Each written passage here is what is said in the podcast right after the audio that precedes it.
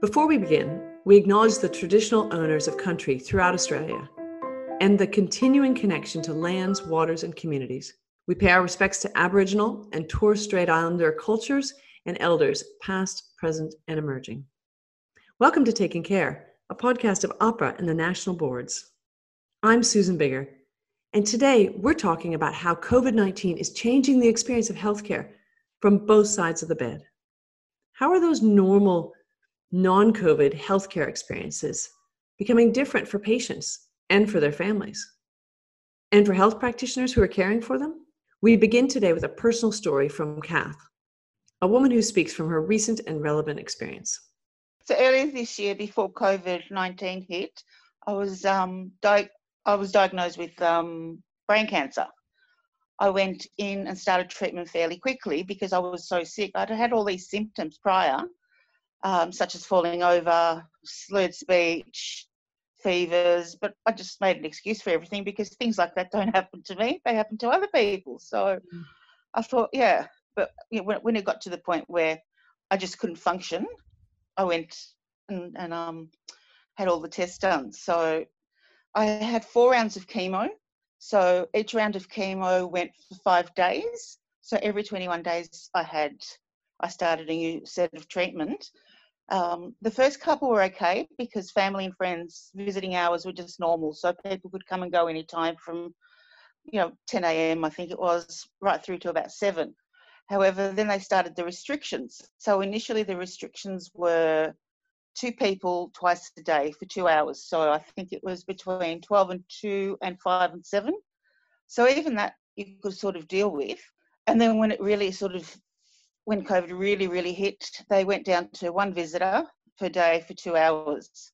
And that was really hard because it's, I was really, I was really sick. There was not, there's not a lot to do. You can only watch so much television they had really good um, Wi-Fi, so I was able to Zoom, and that that that's okay, but it's still not personal. It's been really hard on people, and even even you know my my, my friends have had to Zoom in, and it just it's it's I just it's not the same. It's it's just impersonal, and as as nice as it is to see people and have a conversation, it's not the same as sitting down having a cup of coffee with someone. It's yeah it's I, I found it really difficult to cope with. It's just one of these awful times in life. It's uh, the loneliness was the worst part. I could deal with the with the treatment um, but the loneliness really does your head in.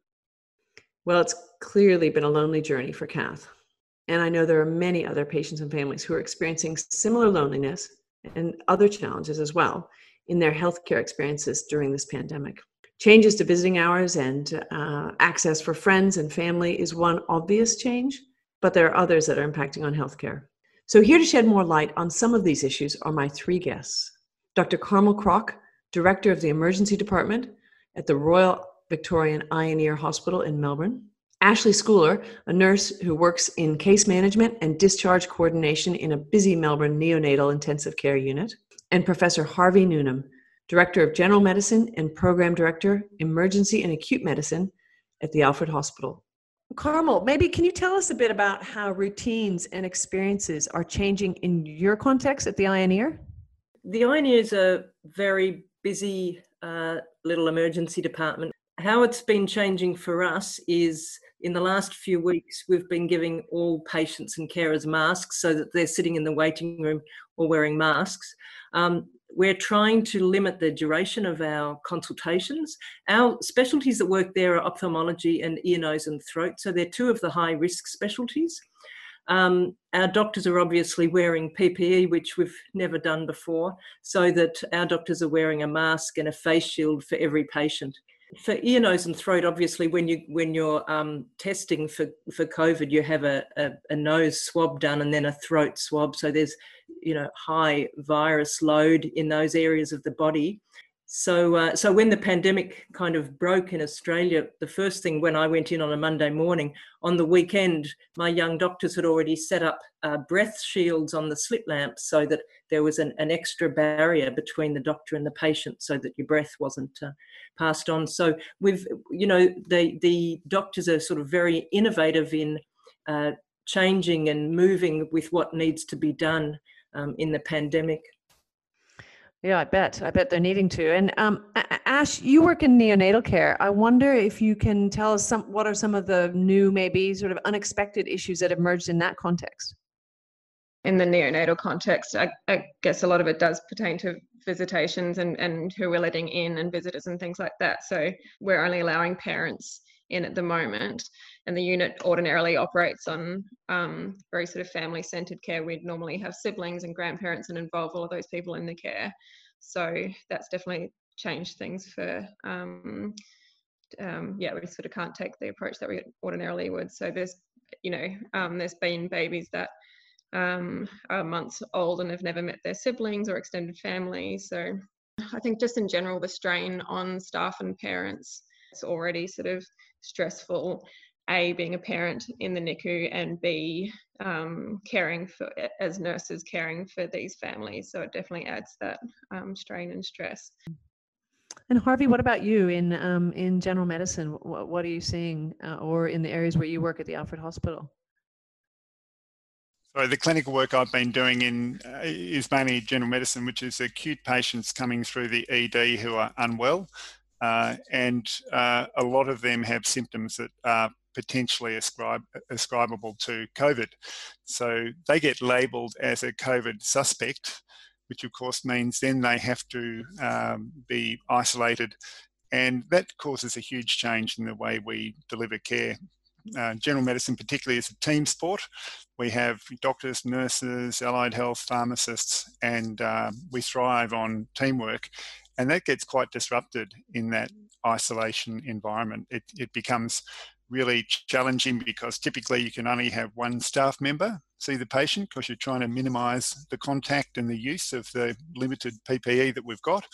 So that staff member is then seeing the patient on behalf of the whole group, which can mean that some of the other staff members are looking after patients that they haven't actually spent time with or developed a relationship with. That's completely foreign to what we usually do um, and the uh, you know negotiating people who have a, a, little bit of a hearing impairment um, or don't speak English very well. You're wearing PPE. They can't see your lips. They can't hear you properly.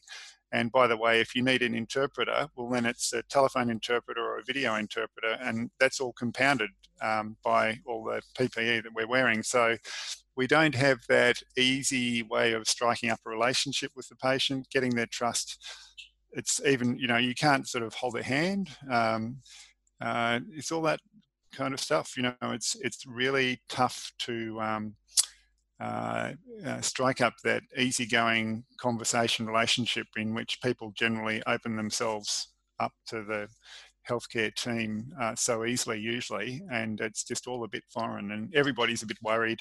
Say similarly we go to call a patient out in the waiting room and we're wearing a mask and a face shield and often the wrong patient will come in with you because they you're completely muffled. Harvey you were talking about the challenges wearing ppe and delivering sort of information and building rapport with um, patients. Um, i've definitely sort of found that um, this week alone. We've had a number of families that we've um, that I've been sort of in on on in meetings with discussing um, either quite extensive medical care or um, uh, and delivering bad news, which is uh, yeah particularly tricky when you've got half your face covered. And again with the interpreters, um, that's been a challenge as well for in your interactions with patients' families, are they um, ch- changing their expectations about healthcare in this pandemic? I mean, should they be? What What do you find, Carmel? Do you have any thoughts on that? Uh, look, we've found that patients are incredibly responsive and respectful to us in this period. They've been, they really uh, were happy to wear masks in our waiting room. They can see that we're doing the most that we can. We've done unusual things like, you know, offered to patients at triage if they want to wait in their car, we'll call them on the phone and take most of the history across from the phone. Um, and again, patients have been really flexible in all of this. They've also been um, really flexible. Like we're we're getting much better at introducing ourselves behind the masks because we really go out looking like some sort of an astronaut when you go to see them. Um, so, you know, we introduce a little bit of humour in the situation because uh, the doctors are really stressed. We can see that patients are really stressed. Um, but it, it's it's in a in an interesting way. It's almost broken down barriers. Some of the barriers between healthcare workers and patients, um, because we are all so much in this together. What about, I wonder about people accessing care when they need it. Do you find that um, there have been some reports in the media that people aren't um, maybe going to hospital when they need it? And um, at least, you know, for you, Carmel and Harvey, you're, you're treating people who have other ongoing chronic conditions or comorbidities. Do you want to have any, do you have any comment about that? Susan, a lot of our patients are elderly and um, have chronic disease and receive a lot of support at home. You know, council workers coming in, other other people visiting to support them, and a lot of that just couldn't be done once uh, COVID was out there and the lockdowns were in place. So the various supports that had been keep, keeping people going, keeping them independent in their own homes, fell away, and they struggled as best they could, and then quite often delayed doing anything or didn't have the means to actually make something happen to get them out of that situation. So they presented when they were sicker as a result. Um, they deteriorated at home without the supports and then, you know, came in quite quite sick. I think that was a very common occurrence for um, the vulnerable vulnerable um, people out there. I can imagine that the implications are enormous. Any, Ash, would you like to comment on the way it's changed your experience or your colleagues' experience of providing care? There's definitely been a, a bubbling sense of anxiety, particularly at the beginning, um, which definitely I think impacted um, just the sort of morale in the unit where I work. So uh, having to sort of adapt to that and then and also support each other and the patients through it has definitely been challenging. I would agree. I think the uh, you know the the staff have really risen to the task. There's a job to be done, and they get there and do it despite whatever the constraints are. So that's been, uh, I think, amazing to uh, witness, and makes me proud to work with them all. Uh, I think the other um, issue is the uh, imperative to look after themselves and the others around them. You know, just as much as you're trying to look after yourself, you're trying to make sure that uh, uh, you're not going to spread the virus to either your working colleagues or your uh, patients, or for that matter, your family, your friends, your loved ones, anyone you know who's immunosuppressed that you might have any contact with. I asked one of the um, doctors the other day who's got a toddler at home and had just finished nights. So she's done four nights. And I said, How do you manage at home? Um, because, you know, how do, you, how do you sleep during the day? And she said, well, initially she was just sleeping in a, in a room at home, but the toddler would come and bang on the door constantly. And so she now goes to her parents, um, parents-in-law, who have a room all set up for her with a hot, with a, an electric blanket on, um, and she goes in and she curls up there. The majority of our um, workforce in the NICU are um, a, lot of them are women with young families. Um, and so you've got nurses and doctors alike working 12, 14 hour shifts and then also going home to care for children who might otherwise be in school. Um, and um, a lot of, a lot of, there's sort of been a really common um, narrative about uh, about homeschooling as well. So then on, on their days off, there's just sort of no reprieve from um, working really. Um, so that stress plus um, any other sort of stresses, so partners losing jobs. Um, yeah, so it, it's a very unique sort of time, and um, yeah, it just highlights the importance of looking out after each other. Well, that's interesting. It makes me think about um, this whole concept of taking care of oneself. I, I, I, we've mentioned many probably negative impacts of COVID for health practitioners. I wonder if there are any positive ones that you can see emerging from this in terms of the ways of working or the or, or looking after one another. Yeah, it sort of creates a, a, a level of comfort to express um, your health needs um, to your colleagues and, and bosses and sort of help hopes to sort of change that culture of having to sort of toughen up and come to work. Um, I don't think that, I mean, I think that we're pretty good at, at that as nurses anyway, because you're not sort of coming into, you don't want to spread anything at the best of times. Um, but yeah, sort of um, changing the culture around that, plus, um, plus mental health as well. So I think that a lot of people have been able to voice their um, you know anxieties and things like that to each other and and to their bosses and i think that's a good sort of thing for a cultural shift in this yeah. I was going to also say we're not really used to noticing when we have a slight cold, a, tickle in your throat or a, a, blocked nose, and, and it wouldn't cross our minds not to go to work with those sort of symptoms on a normal day. So I've had four or five of my doctors come up and say, Oh, gee, Carmel, I've got a sore throat today, or my nose is blocked. What do I do? And of course, I have to say, you have to go and get tested.